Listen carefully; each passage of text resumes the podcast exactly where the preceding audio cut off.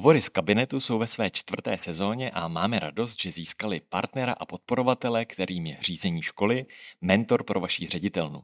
Kromě webové aplikace a časopisu Řízení školy vydávají také Učitelský měsíčník a další periodika. Kompletní přehled jejich nabídky pro školy najdete na www.řízeniškoly.cz. A pokud chcete pomoct svému oblíbenému podcastu i vy, přidejte se mezi jednorázové či pravidelné podporovatele na forendorse.cz a získejte dřívější přístup k dílům, pohled do zákulisí a další bonusy. Díky za podporu a jdeme na to. Vážené posluchačky, vážení posluchači, vítejte u 32. dílu podcastu Hovory z kabinetu, dnes s učitelem Romanem Göttlicherem.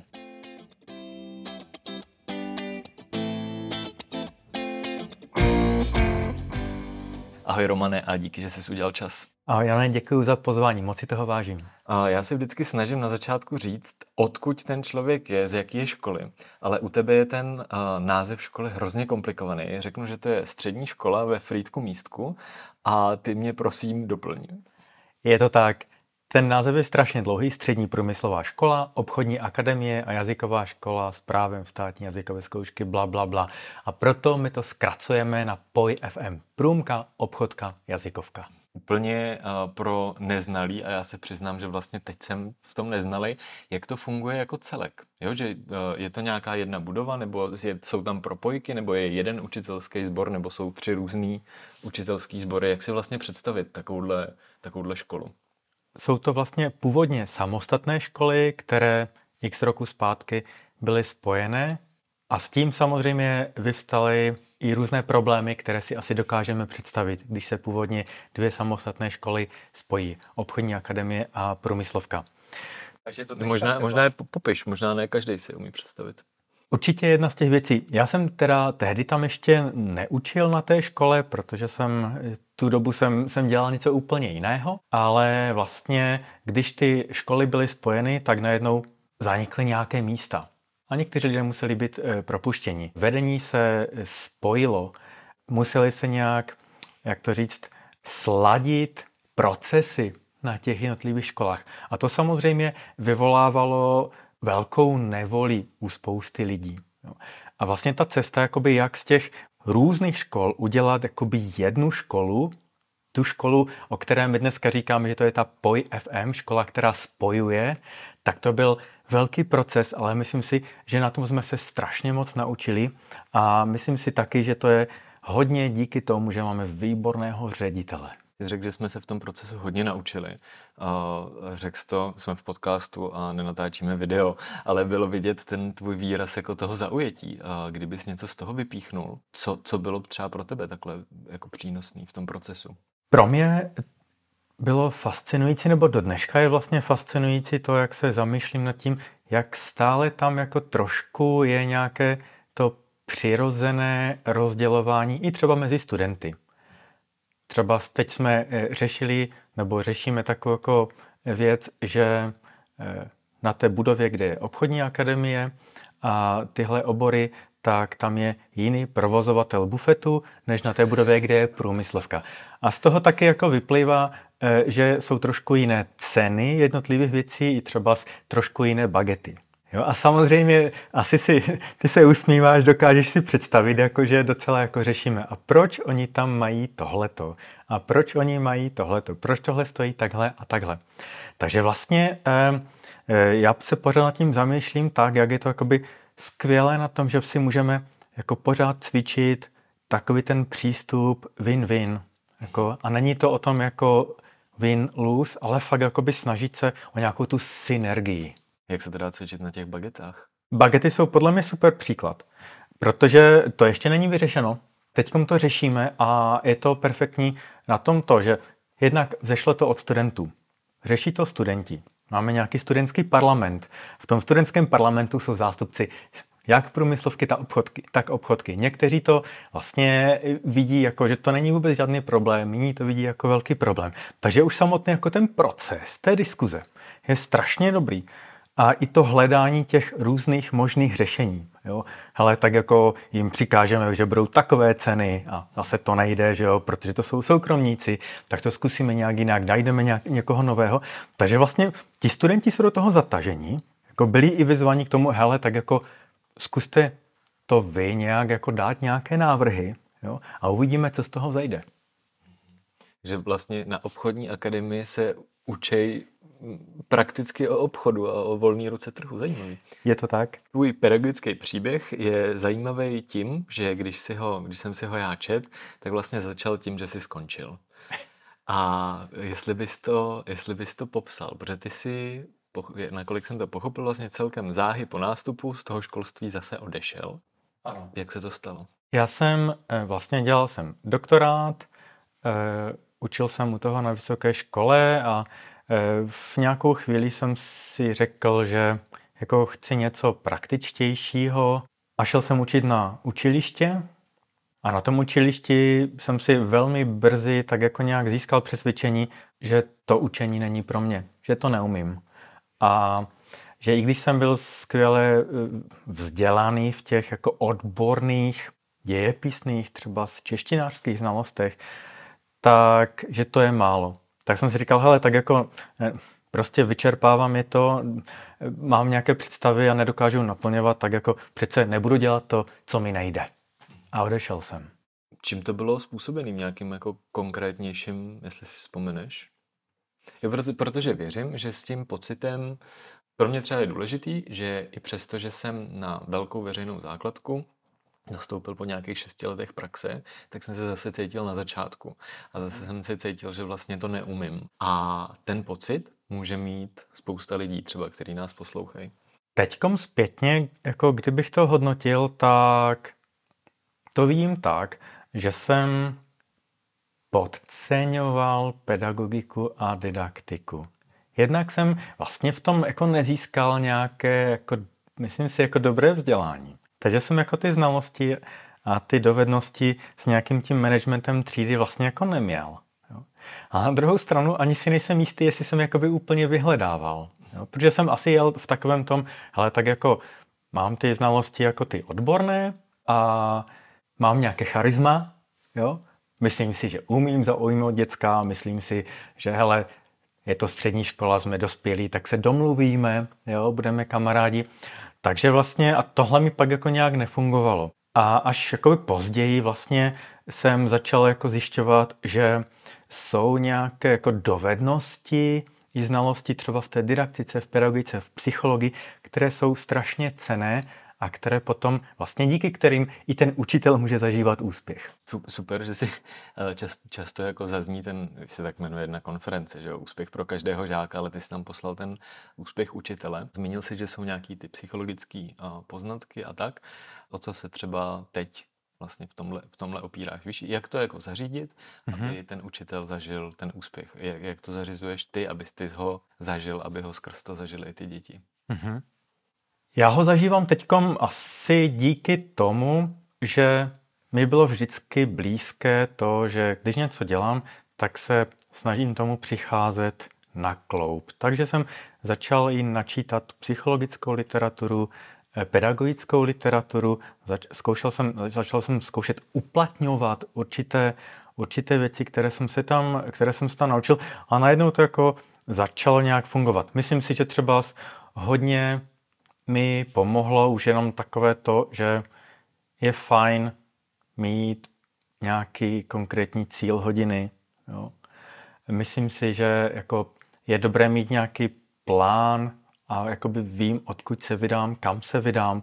Myslím si, že strašně moc mi pomohlo, že jsem si prošel nějakým sebezkušenostním výcvikem a ty žáky jsem začal vnímat jinak. Najednou začneš jako jinak vnímat tu dynamiku třídy. Myslím si taky, že mi hodně pomohlo třeba, když jsem si začal pracovat s motivací a tu jsem si nějak pojmenoval, jakože které faktory pomůžou k tomu, aby žáci v té mojí třídě byli vnitřně motivovanější. A na tom budu prostě pracovat a to jako se budu snažit jakoby jim vytvářet nebo spolu vytvářet. Jaký to jsou? Mně se hodně líbí ta teorie self-determination theory, jaká sebe potvrzující teorie, a ta říká, že vlastně, aby člověk byl vnitřně motivovaný, tak musí mít saturované, naplněné určité potřeby. Jedna ta potřeba je potřeba autonomie. Takže mi nějaká autonomie v tom, jakoby třeba co dělám, co si vyberu, jak to dělám, kdy to dělám. Druhá potřeba je nějaká potřeba kompetentnosti. Že to jako nějak, jakoby ty znalosti třeba se mi nějak jakoby posunujou, něco zvládnu, udělám, zažiju trochu ten úspěch. A třetí komponent, na který si myslím, že docela někdy zapomínáme, je nějaký ten komponent jako sounáležitosti. A já si to překládám jako takový, jakoby ta vztahovost a do toho patří to bezpečí. Protože jako když ty vztahy jsou OK, tak vlastně tím se uvolňuju ten potenciál pro to, aby ten žák, ale i ten učitel se cítil jakoby komfortněji, vlastně líp může docházet k tomu učení. A já tam ještě přidávám to, co jsem nevymyslel já, ale Daniel Pink má v té své knížce Drive, tam ještě přidává nějakou smysluplnost. Protože to je to, jako, myslím si, že strašně důležité, aby děcka jakoby věděli, když se něco učí, jako proč se to učí. Díky moc. A jak dlouho jsi vlastně ty učil na tom učilišti, než jsi odešel? Na tom učilišti jsem učil něco přes rok. A pak ses teda vydal úplně do jiných vod a začal si podnikat? Ano. 12 roku vlastně jsem vedl fitcentrum. Takže jsem z toho učení odešel podnikat a to byl takový jako skok do neznáma. Bylo to fakt takové trochu punkové, protože o podnikání jsem nevěděl vůbec nic. Jenom prostě jako bavilo mě cvičení, bavilo mě nějaká strava, tak jsem si říkal, hele, naskytla se příležitost, tak jsem si říkal, OK, jdu do toho. A v podstatě během týdne jsem se rozhodl, že zainvestuju a koupím jako fitcentrum a nějak jako ho předělám. No asi tě nepřekvapí, že začátky byly strašné. Zažil jsem si takové to jako to zoufalství, jakože co jsem to udělal. Asi jsem do toho neměl chodit. Spoustu nezdarů, přišel jsem jako spoustu nějakých peněz, které byly nesmyslně vyhozené.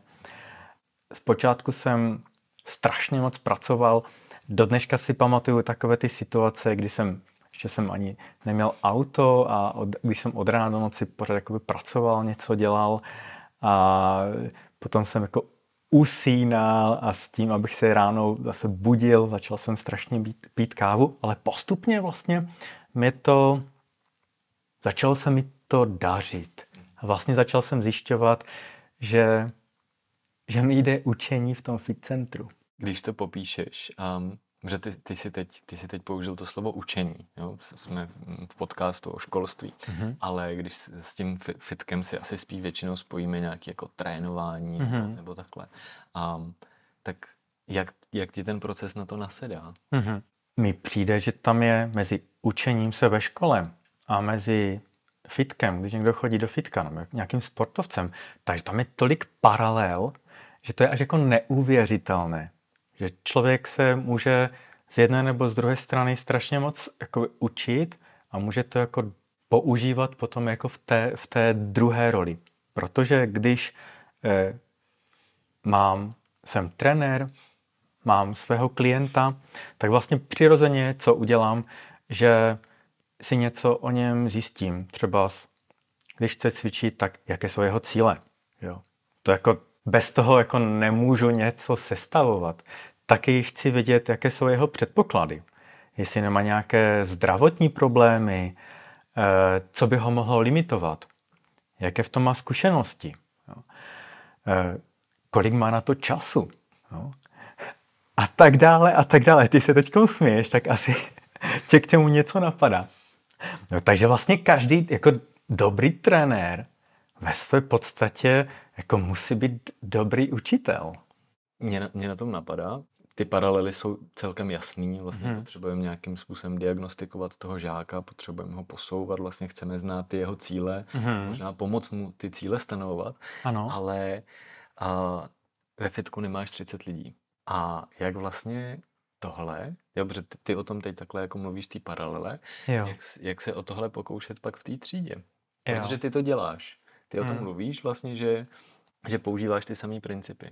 Já o tom mluvím, ale nechci budit dojem, že vím, jak na to. Je to cesta. Ale vlastně jakoby taky tam máme paralelu, protože třeba když jsi trenér družstva, nějakého týmu, tak vlastně řešíš podobné věci.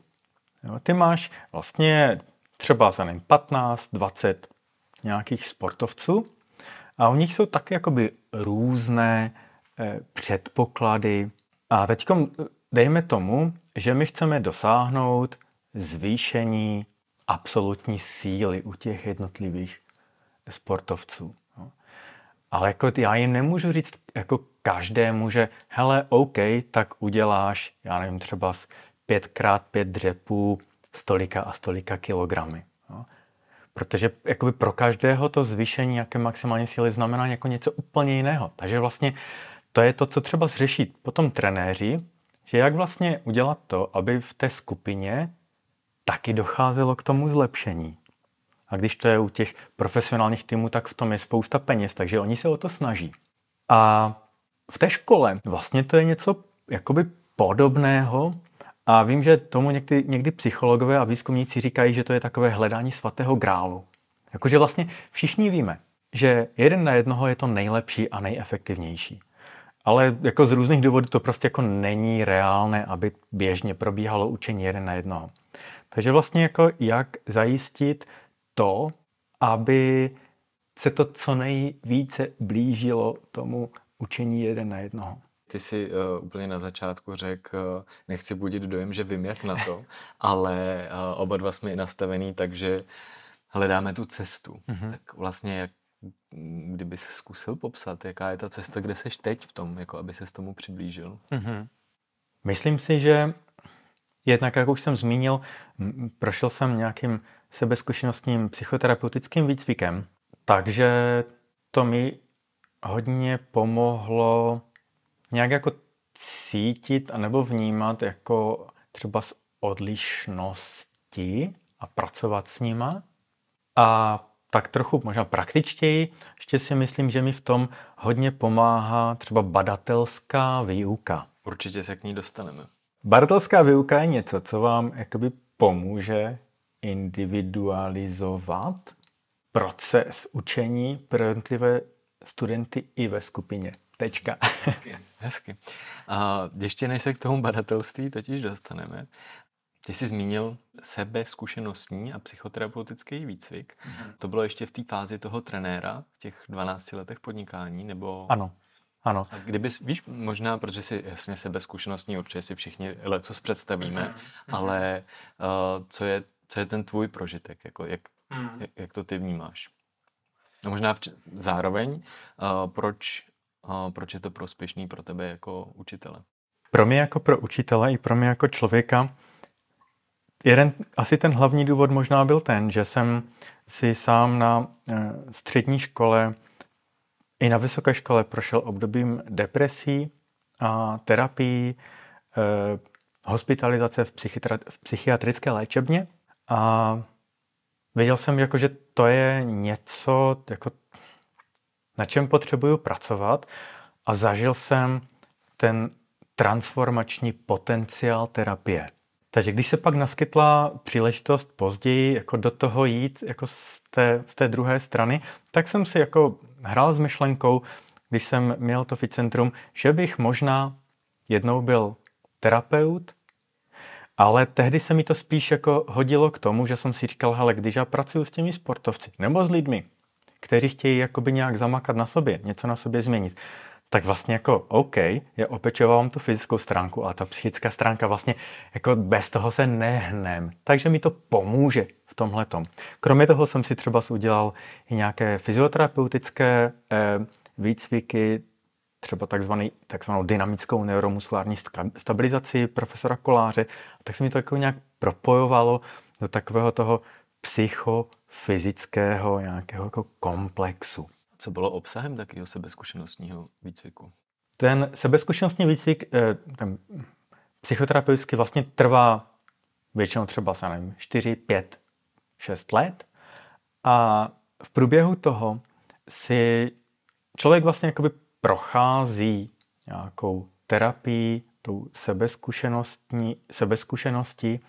Takže se skupinkou lidí v tom výcviku mají nějaké lektory a vlastně prochází si tím procesem, kdy se poznávají, řeší si nějaké věci, učí se nějaké věci, tak aby na konci vlastně byla jako nějaká ta zkušenost, že když k tomu přidám ještě nějakou jako teoretickou průpravu, tak bych mohl sám potom třeba poskytovat něco podobného. Ale bez ohledu na to, jestli člověk potom bude poskytovat nějaké psychoterapeutické poradenství anebo ne, tak si myslím, že jenom to, jako že člověk fakt hodně pozná sám sebe, to, jak reaguje na ostatní, jak lidi reagují jakoby na různé věci, jak můžeme vidět jako jednu a tu samou událost nebo to, co někdo řekne z různých úhlů pohledu, tak si myslím, že to je jako nesmírně cenné, protože jako učitelství je práce s lidma a to mi tu práci s lidma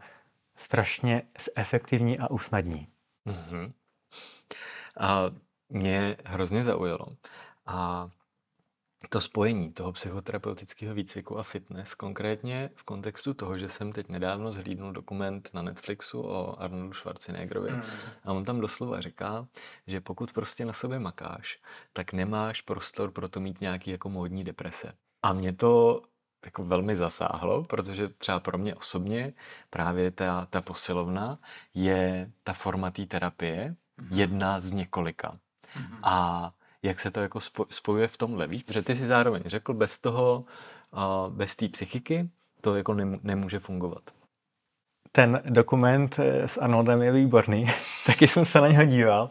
Arnold je inspirativní osobnost, ale myslím si, že jako je v určitém směru, nebo v mnoha směrech vlastně jako taková extrémní. A myslím si, že třeba už jenom to, že když člověk chce udělat po té fyzické stránce jakoby nějakou změnu, tak je dobré vlastně jakoby, OK, můžeme si stanovit cíle, já nevím, třeba chci shodit tolik a tolik kilo. No. Ale vlastně jako ještě, myslím, že cennější je to, když se jakoby na to podíváme, hele, proč chci takový cíl, jo? Jestli to potom třeba jako neupravit nějak, jo? Nebo když už mám, jakoby jedu nějakým cílem, jsem profesionální sportovec, tak tam je to ještě o něčem jiném, jakože třeba si jak překonávat ty překážky, jak si to jako fázovat nějak, jak se vyrovnávat s nějakými překážkami, zklamáními a tak. Takže vlastně jako ta hlava vždycky hraje v tom fyzickém jakoby strašně velkou roli. Teď, jak jsi to popisoval, tak mě to úplně nasedá na to učitelství, protože vlastně přesně tohle je to, co se s těma dětma snažíme dělat ve třídě. Mm-hmm. A mě ještě zaujalo, s jakou samozřejmostí si ty řekl, jako jo, tak během střední školy a vysoké školy jsem prostě měl nějaký deprese a byl jsem hospitalizovaný na psychiatrii, protože mám pocit, že o tom moc nemluvíme vlastně u nás. A když bys to rozvedl a vlastně... Proč o tom tak mluví? Protože to není poprvé, co to zmiňuješ.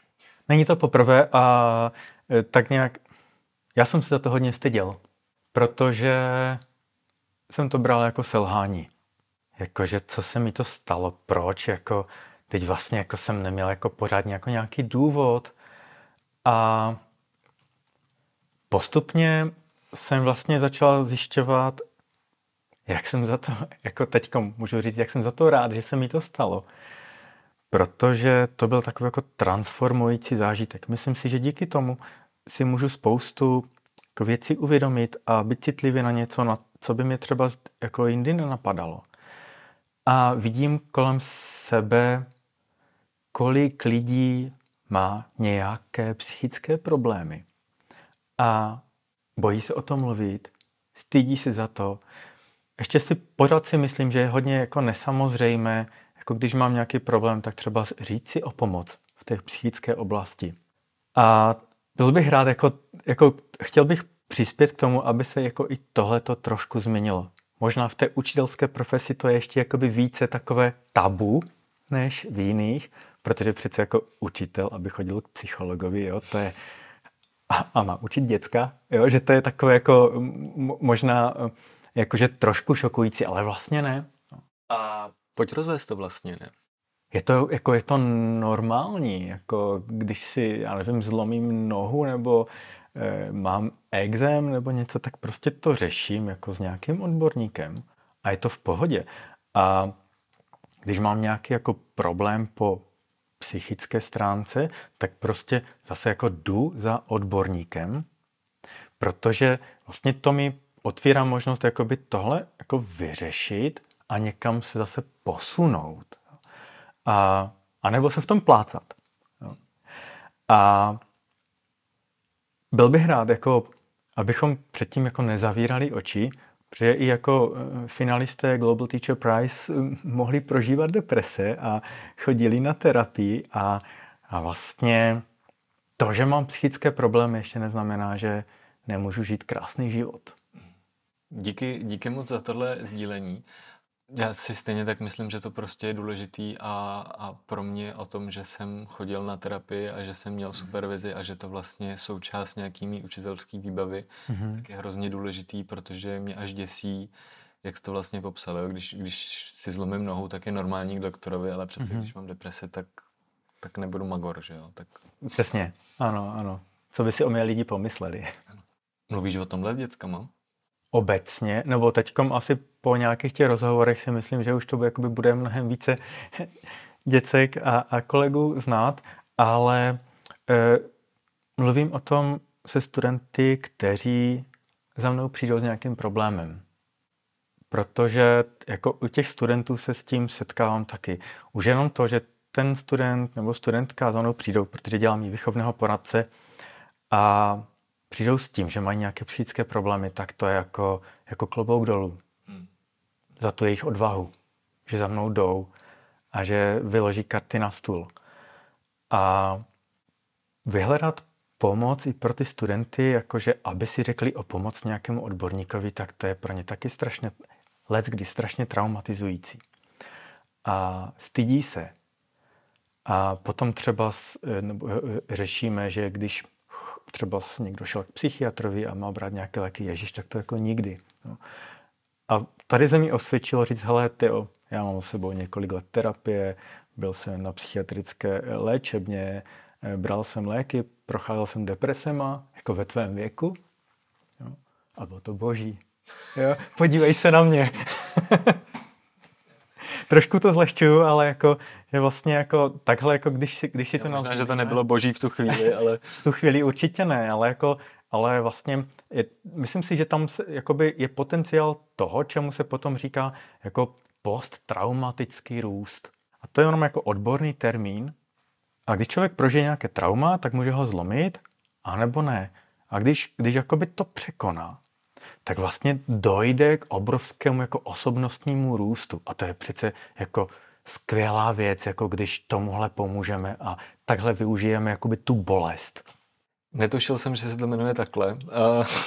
Mám takovou životní zkušenost, kdy jsem se zlomenou čelistí skončil na 3 měsíce na neschopence a byl to velký propad, ale vlastně po něm následovalo něco, co si podle mě, kdyby to tam nebylo a nebyly tam ty 3 měsíce toho jako absolutního vypnutí, tak by nenastalo to, co pak nastalo. Tak jsem rád, že to teď mám i odborně zarámovaný. Díky za to je krásný příklad. A my jsme se bavili o tom, že jsi skončil a že jsi 12 let podnikal, ano. Ale pak jsi znova nastoupil. Co tě přimělo a znova nastoupit do toho školství vlastně po tom, co jsi z něj odešel s tím, že si myslíš, že teda neumíš učit a není to pro tebe? Těch faktor bylo několik. Určitě jeden ten faktor byl ten, že do toho mého fitcentra chodil ředitel školy, kde teďkom učím, a nějací učitelé. A on mě jako roky lákal, hele, pojď k nám učit. A já jsem mu vždycky jako ukazoval prostředníček a říkal jsem nikdy. Jako to je pro mě uzavřená kapitola. A zároveň jsem si říkal, jako, to je fakt jako dobrý chlap a ti učitelé jsou super. Jako, a mají spoustu různých jako projektů, že fakt jako, mě to jako zajímalo, co se tam děje v té škole. Tehdy jsem si taky jako začal vlastně uvědomovat, že že mě baví dělat ty semináře pro sportovce, pro lidi, jako nějak vzdělávat, pracovat s těmi cíli, jo, v tom fitcentru. No a potom taky přicházelo to, že jsem začal jakoby, že jsem si prošel vyhořením v tom fitku. A je to strašně jako legrační v tom, nebo no legrační, jako v úvozovkách, že když mi lidi říkali, hele, o tebe se pokouší vyhoření, tak já jsem vždycky říkal, jako jo, jsem takový jako unavenější, ale hele, jako já mám psychoterapeutický výcvik, já to mám zmáklé, já vím, jak to funguje, neboj, jo. No a pak jsem začal zjišťovat, jako ti lidi mi vlastně vadí. Teď mi to štve, když někdo po mně něco chce a po 150. říkám to samé, jako a řeším ty samé problémy a pořád něco a začal jsem zjišťovat už i takové, když jsem jako chodil do toho fitka, jako takové ty fyzické reakce, jako že se mi hůř dýchá, že se mi rozbuší srdce, takové jako ta úzkost nebo fakt takové to permanentní naštvání, potom obrovská únava a říkal jsem si, hele, to nejde. To prostě jako, mě by to jako zabilo. Pak jsem zase říkal, ale pálí tě dobré bydlo, jako to přejde, udělej nějaké změny. No ale v určitou chvíli jsem se rozhodl, že prostě, že ne, že jakože musím skončit, protože já bych si myslím, že bych jakoby postupně jako zničil to, co jsem vybudoval. Že bych fakt jako zničil sebe i bych byl jako zlej na ty druhé a to jsem nechtěl. Díky za tohle a díky za to, že jsi vlastně i celkem konkrétně popsal ty symptomy, které jsou podobné jako v různých oblastech. A mně na tom přijde fascinující to, že jsi se rozhodl pro to učitelství. Jo, že vlastně, jak teď ten příběh vyprávíš, tak to zní jako prošel jsem vyhořením, a kvůli tomu jsem nastoupil do školství, protože to zní trochu paradoxně, když si vemu, že víme, že zhruba 68% učitelů je silně ohrožených syndromem vyhoření. Máš pravdu. Teď už si zase říkám, mám to zmáklé. Ne, ale mě zajímá vlastně, proč jako tudy. Protože asi čím dál tím více jsem si říkal, že mě fakt jako baví učit. A že nějak jako v tom učení nebo v tom vzdělávání bych chtěl pokračovat. A měl jsem pocit, že sice mě jakoby už strašně moc nebaví to fitko, ale že jsem během těch 12 let hrozně moc toho načerpal a že bych to chtěl předat. Že vlastně jakoby ta moje zkušenost se strašně zvýšila. Takže jsem se docela jakoby na to začal těšit, jako abych to mohl jakoby použít zase jako v té oblasti, ze které jsem vlastně utekl. Jo. A ten první rok jsme to jako vyzkoušeli, šel jsem na půl úvazku. Je vlastně překvapivý, že jsi nešel určitě tělocvik. No, jako chvilku jsem ho učil, ale vlastně jako to není moje aprobace. Asi bych se tomu jako nebránil, ale vlastně jako jsem za to i rád, že učím vlastně tu nějakou jakoby tu moji odbornost, protože jak v tom dějepise, tak v té občance, nebo teďkom od září, jako to bude v češtině, myslím si, že tam jsem přece jenom doma a tam se mi to i propojuje vlastně s tím nějakým mojím jakoby nastavením. Psychika, well-being, badatelství a tak dále. Ty jsi zmínil v takové nadsázce, že teď už to jako přece víš, jako jak si na to dát pozor a jak nevyhořet. Co je to, s čím ty teď pracuješ? Jo? Když řekneš, byť v nadsázce, mám to teď jako vyřešený, tak co jsou ty prvky, které používáš vlastně, aby se to nezopakovalo?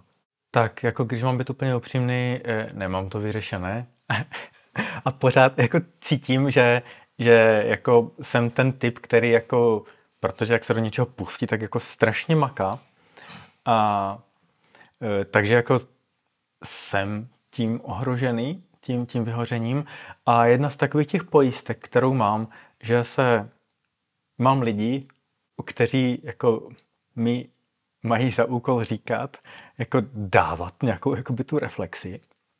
Chodím za lidma jakoby si říkat o reflexi. Myslím si, že to nám jako učitelům hrozně moc chybí.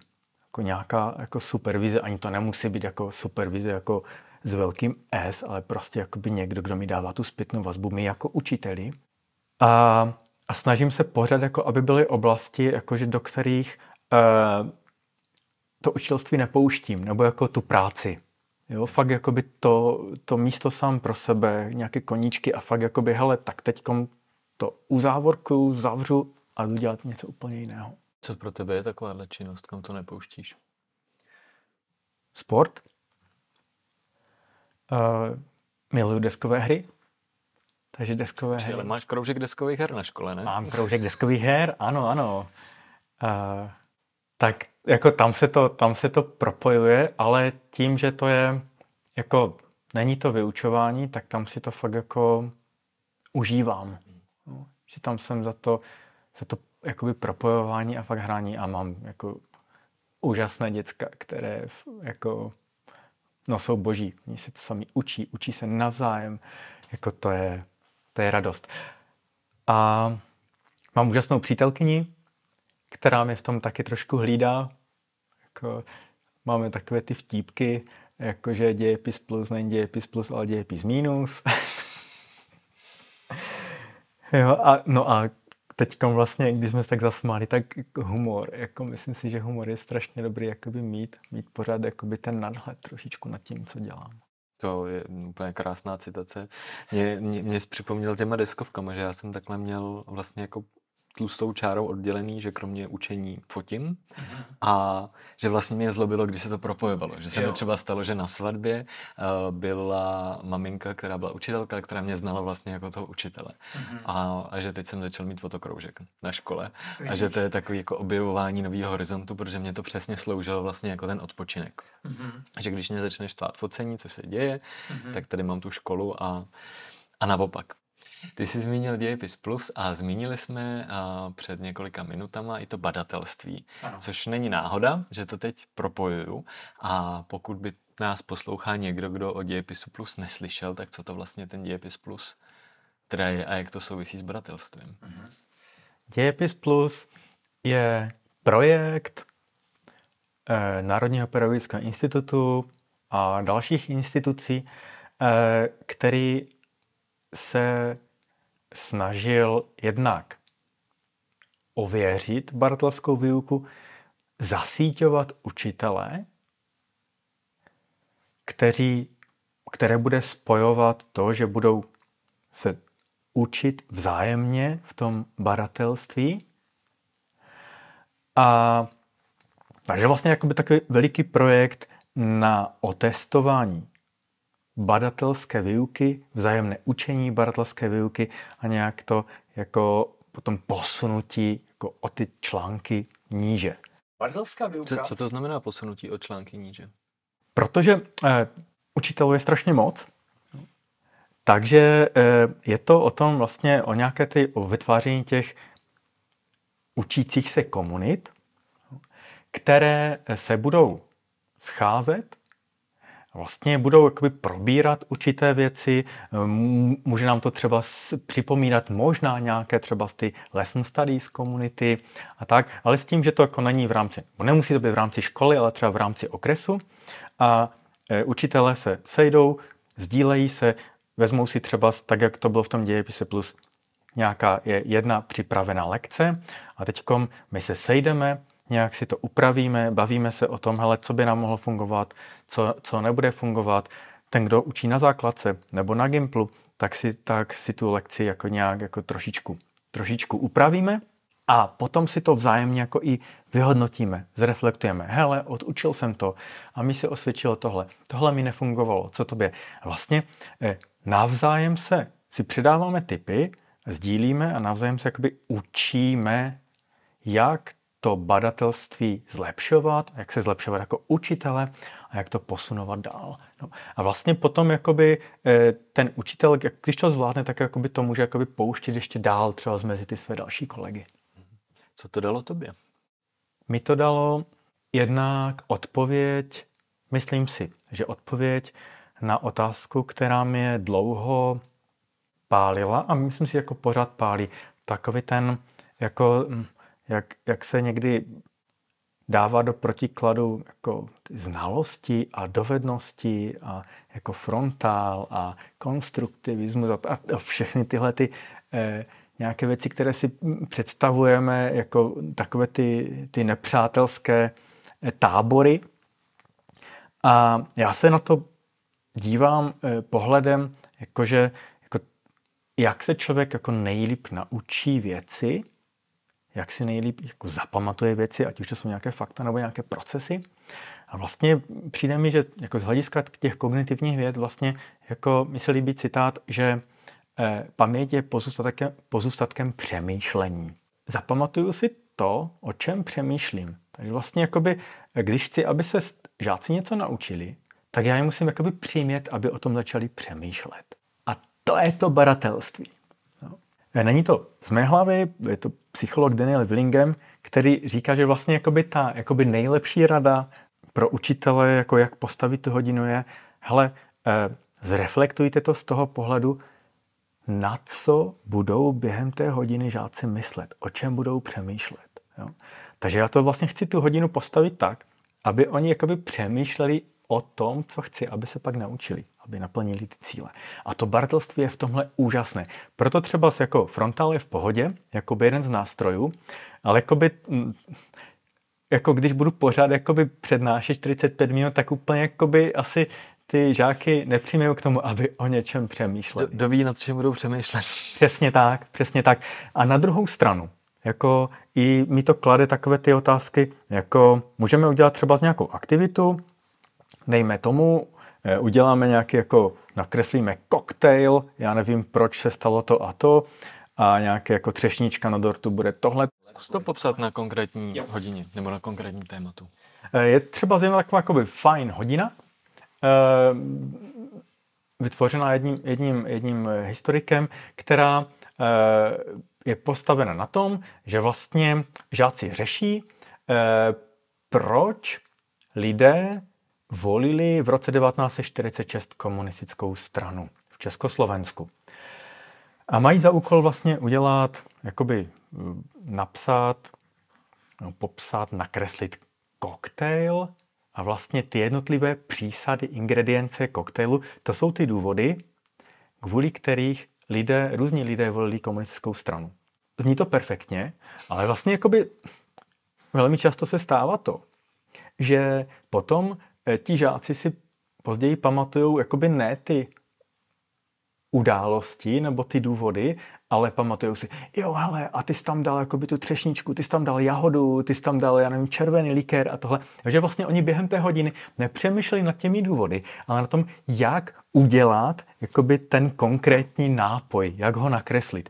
Takže vlastně já, a kdybych to chtěl posunout, tak musím to nějak předělat, ať přemýšlí ne nad tím, jak nakreslí ten koktejl, ale jak zacílit na ty skutečné důvody, o kterých je ten cíl hodiny.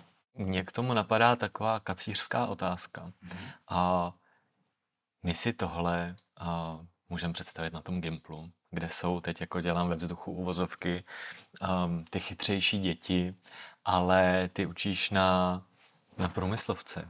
Jo? Teď to trochu vlastně bulvarizuju, přeháním, ale vím, že takovéhle otázky padají. Tak když bys to třeba srovnal, jak se na to díváš ty, na tohle hledisko, a když jste to srovnávali i mezi těma ostatníma učitama, i ze základek, i právě z Gimplu a takhle. Mi přijde, že na té odborné škole, na té průmce, na obchodce, je to výzva, ale vlastně o to více. Jednak mi to trošku uvolňuje ruce, že já toho nemusím probrat tolik. Není tam takový ten tlak, že mi někdo řekne, hele, ale já se budu hlasit, já nevím, na právo, já se budu hlasit na dějepis, potřebuju znát takové stohy dat a jmen. A myslím si, že to, to nejdůležitější je, aby to nějak zaujalo ty žáky, aby to bylo o nich.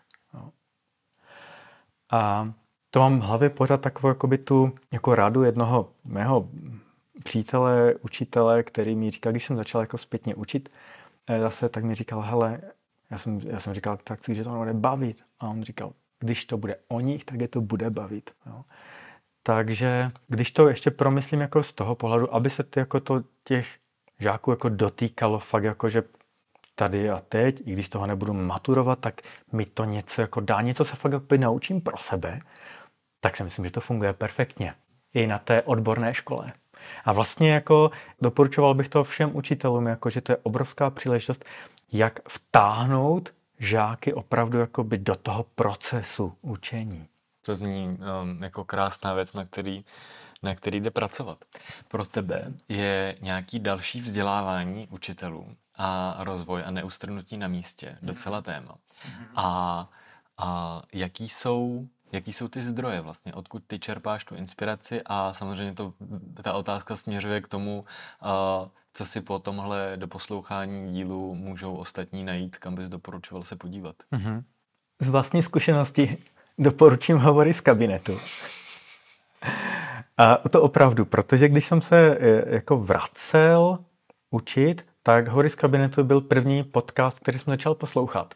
A tehdy by mě vůbec nenapadlo, že v něm jednou budu. Byl to takový jeden z těch jako tajných snů.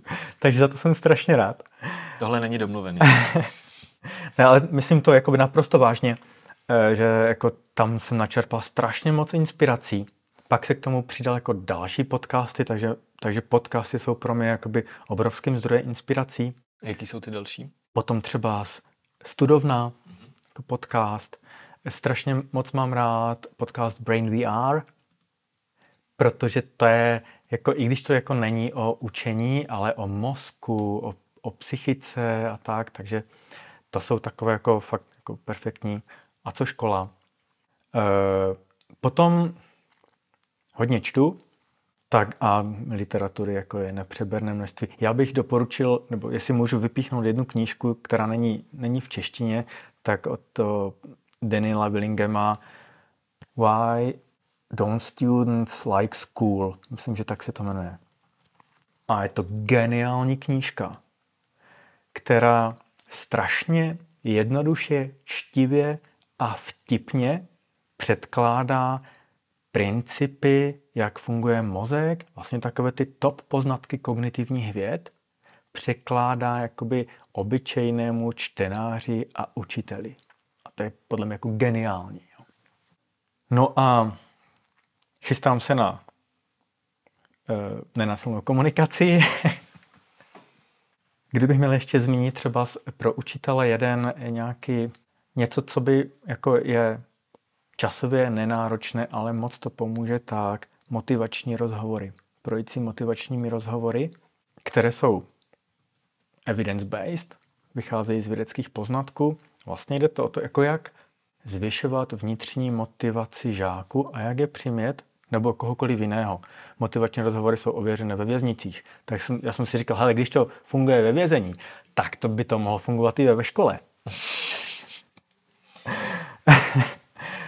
A opravdu jako, je to pár jednoduchých principů, které vlastně jakoby obcházím to, aby se jako ten člověk, když chce nějakou změnu, aby se on nezabejčil v tom svojem. Takže vlastně jakoby tu jeho energii, jako se nevystavím té energii, ale snažím se to udělat tak, aby ten člověk sám začal promýšlet, proč by se měl změnit a jak to udělat. A jde to. Perfektní. Připomněl jsi mi, já mám takovou zkušenost s prací v Kongu s dětma ulice, že si říkám, když to fungovalo v Africe, tak proč by to nemohlo fungovat tady na Praze 7. My ten díl natáčíme v srpnu na letní škole Global Teacher Prize a ty jsi už se tady dotknul, že i finalisti Global Teacher Prize můžou mít deprese a můžou mít nevyřešené věci. A z mýho okolí a z mý vlastní zkušenosti je, že není vlastně vůbec jednoduchý se do té soutěže přihlásit. A ne proto, že by to bylo náročný, že by to kladlo nějaký nároky, ale že třeba já jsem se tomu hrozně bránil. A proč by se měl člověk do Global Teacher Prize přihlásit a co ti ten proces dal? Na první dobrou mi napadá to, co... Možná ještě, co vlastně je Global Teacher Prize, jo. Co je pro tebe? Global Teacher Prize je vlastně soutěž a cena odborné poroty, každoroční cena, kde vlastně učitele, kteří se přihlásí nebo jsou přihlášeni, přijmou nominaci, tak procházejí několika kolovým vlastně ověřováním a nevím, jestli říct testováním. Prostě porota posuzuje jako je různé aspekty toho učitelství, toho daného člověka. A myslím si, že to je právě jako nesmírně cenné, protože my každému, kdo se do toho přihlásí a musí vyplnit a dát jakoby spoustu jako informací o tom třeba, jaká je ta jeho filozofie učení, jak pracuje s žáky, jak pracuje s rodiči, jak třeba s kolegy dalšími, tak vlastně je to jako obrovská příležitost, jak si to nějak jako zreflektovat, kam jsem se posunul. Je to taková ta jako velká inventura. A to velkým způsobem jakoby pomůže, protože to je potom takové to zastavení. Myslím si, že člověk si i zjistí, hele, jakou už třeba velkou cestu jsem jakoby urazil, jak je to fajn. A co mi čeká dál, kam chci směřovat. Takže tohle vřele doporučuji úplně každému. Jako, ani bych to třeba jako neviděl, že hele, jdu tam proto, že chci vyhrát, anebo nebudu se do toho hlásit nebo přijímat nominaci, protože já tam nepatřím. Ale fakt jakoby jenom to samotné, jako, že ta reflexe, tak to je jako obrovským způsobem cenné. Já k tomu ještě doplním, že pokud nás posloucháte a jste rodiče nebo žáci, studenti, to se děje, pozor, a máte ve svém okolí nějakého takového učitele nebo učitelku, tak brzy se otevře právě to nominační okno, kdy můžete nominovat a je to příležitost vlastně pro ocenění nějakého učitele, který vás ovlivnil. A závěrečná otázka, která je úplně trapná, ale já ji musím položit, protože mě vlastně velmi zajímá. Ty si popisoval ten svůj odchod po tom roce. A ta trapnost otázky spočívá v té šablonovitosti, kdyby ty si teď mohl přijít za tím Romanem, který učil ten první rok a něco mu říct, jo? Nebo něco mu poradit jinak, nebo co by to bylo. A možná by to bylo to, že vlastně nejde nic poradit, protože si to musí ten člověk odžít, ale směřuje to k tomu, že možná nás poslouchá někdo, kdo je v podobné situaci, zvažuje vlastně, jestli má učit a tak. A co by to bylo to poselství? To je dobrá otázka. Jako, nevím, jestli trapná, ale náročná. Nech mě na chvilku si zamyslet. Já tady doplním, že tady je vidět, že Roman už absolvoval několik rozhovorů, protože přesně tohle je způsob, jak získat čas. Nicméně hovory z kabinetu se stříhají, takže ani to, že se budeš dlouho zamýšlet, tak vůbec nevadí. První věc, kterou bych Romanovi řekl, je, můžu říct prosté slovo? Můžeš. Hlavně je se z toho neposrat. A tím myslím, že je to proces a nemůžeš být perfektní přes noc. Pokud chceš na něčem pracovat, vyber si jeden aspekt, rozkrokuj si to a postupuj po krůčcích. My jsme se smáli včera, nebo na jednom z seminářů, když jsme se dívali na kompetenční rámec absolventa učitelství a společně jsme se smáli, že vlastně finalisté Global Teacher Prize, že budeme jako rádi, když jednou budeme mít ten kompetenční rámec jako absolvent učitelství. Tím poukazuju na to, že jako, když si to nerozkrokujeme, tak se mi zdá, že přede mnou je obrovský cíl, kterého nemůžu dosáhnout. Ale je to to samé jako v tom sportu. Jako, když si dám jako cíl, že já nevím, chci zvednout na benči 90 kilo, jako jeden můj deváťák. Ano. A zvednu teďkom 20 kilo, tak prostě to mě spíš odradí. Ale když si stanovíme ty jednotlivé cíle, když si vytkneme cestu, když děláme tu reflexi, tak to půjde. Jedna věc. Druhá věc je, k tomu budu potřebovat nějakého trenéra. A každý učitel je úžasný, když se může opřít o nějakého kolegu. Určitě inspirativní podcasty, knížky, ale když je tam nějaký kolega, nějaký kamarád, se kterým to může promyšlet, tak tohleto. Jo? Může to být nějaký ten provádějící nebo učitel, ale za mě prostě mít někoho, komu se můžu svěřit a kdo fakt mi třeba bude poskytovat tu zpětnou vazbu. Tak tyhle ty dvě věci. Super. Díky moc. Děkuji moc krát. A díky moc všem, co jste nás doposlouchali až sem, a pokud se vám díl líbil, tak budeme moc rádi, pokud o něm dáte vědět na sociálních sítích nebo nám napíšete zpětnou vazbu. Tady jste slyšeli, jak je zpětná vazba a reflexe důležitá, a my za to budeme moc rádi. Naslyšenou příště.